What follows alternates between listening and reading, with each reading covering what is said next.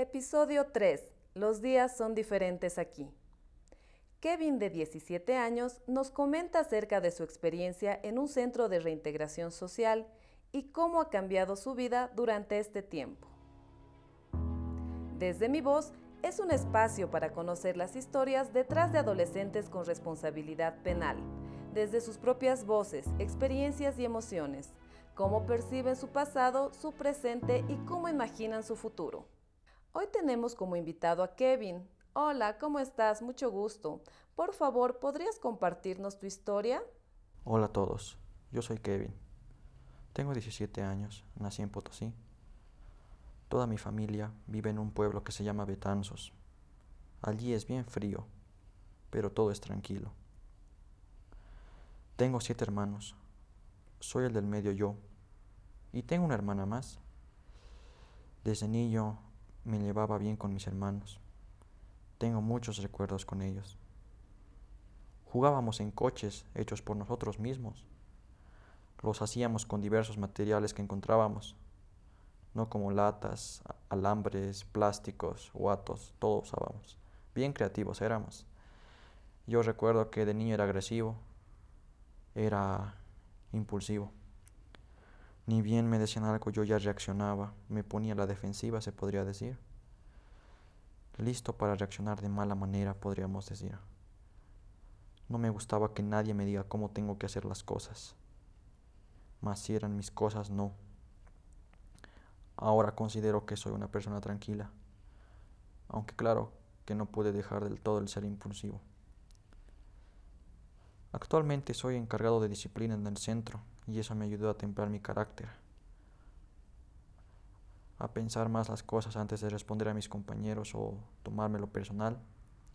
No, Veo los propios compañeros aquí me ayudan, ahora me hacen caso y nos ayudamos entre todos, se podría decir. Hablamos mucho. Así nos ayudamos entre todos aquí. De esa forma he transformado mi carácter poco a poco. ¿No? Porque cuando me muera, por decir, me gustaría que me recuerden siempre como un buen amigo. Nunca me di por vencido. Y que se propuso cambiar y lo logró. Porque si fui una mala persona en el pasado, ahora ya no lo soy. También quiero superarme en la vida, no, quiero seguir estudiando. Antes de entrar aquí estudié hasta octavo de primaria y acá en el centro hasta quinto de secundaria logré acabar. Bueno, aquí en el centro estoy ya dos años y once meses. Aquí con mi familia estoy excelente. La verdad no tengo visita de ellos muy frecuente porque viven fuera de la ciudad. Pero siempre me llaman. Las visitas aquí son sábados, domingos y feriados. Se tiene un horario de 2 a 6 los domingos de 10 a 12 y los feriados es el mismo horario de los domingos. Y cuando ocurrió ese problema, ¿cómo reaccionó tu familia? Mi familia reaccionó de una manera muy impresionante, la verdad. O sea, ellos obvio no esperaban esto de mí, pero pensé que me iban a dejar solo aquí y no ha sido así. Más bien, todo el tiempo estuvieron apoyándome. Con mi familia yo era tranquilo. Era diferente, la verdad. Ellos nunca esperaban eso de mí. Durante el proceso y todo eso, mi familia reaccionó así, con mucho apoyo, la verdad. Y siempre estaban al pendiente de dónde estaba, a dónde me iban a llevar, cómo iba a ser, si iba a ser trasladado a otro lado. Porque mi caso no fue en la ciudad, fue en una provincia. Porque cuando pasó lo del proceso, antes que me den una audiencia, me tenían en una estación. A otra me debían tener así por el problema que hubo. ¿Cómo te sentiste después de lo que pasó y cómo te sientes ahora? Yo, la verdad, siendo honestos, me sentí muy mal por la forma de cómo reaccioné con esa persona. Me sentía arrepentido y un poco dolido también, y no esperaba que todo termine así también. Antes yo era como si tuviera una doble personalidad. Se puede decir, con mi familia era tranquilo, no hablaba mucho con amigos, era diferente.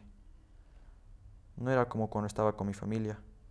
Con mis amigos era más como de un carácter más rudo, se puede decir. Más hablador, Me mostraba como más valiente con ellos. No me gustaba que me vean como débil o como que son más que yo.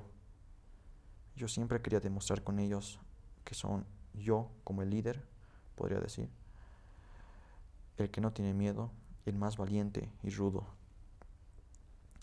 Ahora en mí hubo un gran cambio, un cambio grandísimo, podría decir.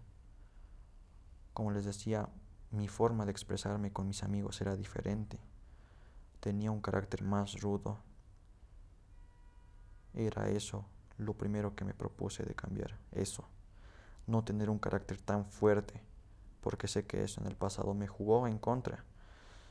Es decir, poder controlarme más a mí mismo. Porque antes todo podía terminar en pelea y discusiones. Ahora ya no quiero ser así. Yo he madurado, podría decir.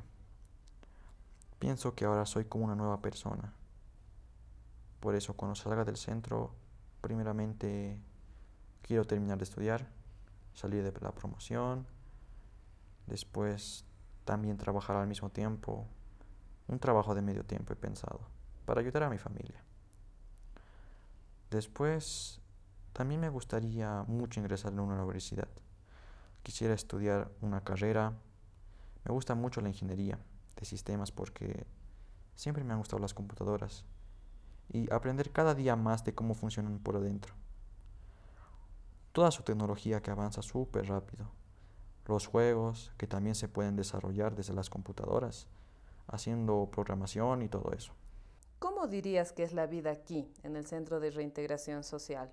Acá en el centro todos hacemos muchas actividades no es una decisión que nosotros tomamos, no. Tenemos que pasarlas sí o sí. Por ejemplo, yo estoy encargado de huertos. Ahí hacemos siembra y cultivo de varias verduras que se puedan usar aquí como papa, lechuga, apio, cebolla, tomate y esas cosas. Es más rica la comida cuando tú siembras. Cuando sabes de dónde vienen esos alimentos y cómo han sido cultivados, es diferente. Cuando ingresan los nuevos, nosotros, los antiguos, les enseñamos todo lo que hemos aprendido aquí. También soy el encargado de educación física, carpintería. También tengo participación en un equipo de teatro, de mimos, que es algo que me gusta últimamente porque es diferente y es como una manera de poder expresarme solo con movimientos, sin decir nada es una forma de lenguaje diferente, se podría decir. Lo que se hace en los mimos es para que las otras personas eviten tener problemas con la ley. Hacemos temas de prevención, más que todo para las personas conozcan qué pasa cuando realizan acciones que están fuera de la ley. Además, aquí tenemos una pequeña carpintería. Ahí hacemos trabajos en madera. Quizás no hacemos trabajos grandes como sillas, muebles o mesas. Nuestro trabajo es más de hacer portafotos, portaespejos, portaollas. Hacemos también cuando hay problemas de muebles o muebles quebrados. Tratamos de arreglarlos. Tratamos de hacer todo lo que esté a nuestro alcance. Más que todo trabajamos con materiales reciclados, así que tenemos que tener harta imaginación y ser muy creativos para darle solución y que estén bien los muebles, ¿no? Que no se rompan. ¿Algún mensaje que te gustaría dar a las personas de tu edad? Le voy a ser bien sincero. Si mi familia no hubiera estado apoyándome, yo me hubiera escapado de acá. Lo único por lo que me he quedado es por mi familia. Porque a pesar de todo, mi familia me apoyó. La verdad, mi papá lo dejaba así bien claro. Me decía, me advirtió varias veces, eso tus amigos te van a llevar por mal camino, y si entras a una cárcel, vos te vas a quedar ahí, me dijo. Por eso yo creí que me iba a dejar. Por eso también me sorprendió también el gran apoyo que me brindó mi familia. Como dije, si ellos no me hubieran apoyado, yo no hubiera estado acá, sinceramente, y de eso estoy muy seguro. Por eso, a los jóvenes de mi edad, yo les digo que no solo sepan escoger lo bueno, sino que sepan valorarse a sí mismos. Solo uno puede controlarse a uno mismo y no dejarse llevar por esos amigos. También que confíen en sus familias, porque ellos apoyan siempre a uno. Aunque ya no haya amigos, siempre va a estar ahí la familia, en las buenas y en las malas. Siempre son ellos los que se quedan con uno. Así es. Muchas gracias por tu tiempo, Kevin. El Código Niña, Niño y Adolescente establece una atención especial y especializada a adolescentes con responsabilidad penal basada en el apoyo de profesionales capacitados en justicia restaurativa, la búsqueda de una reintegración social efectiva y la reparación del daño ocasionado a las víctimas.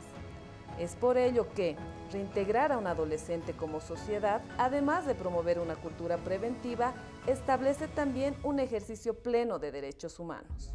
Desde mi voz, es una campaña de la Agencia Italiana para la Cooperación al Desarrollo para el Sistema Penal para Adolescentes con enfoque de justicia restaurativa.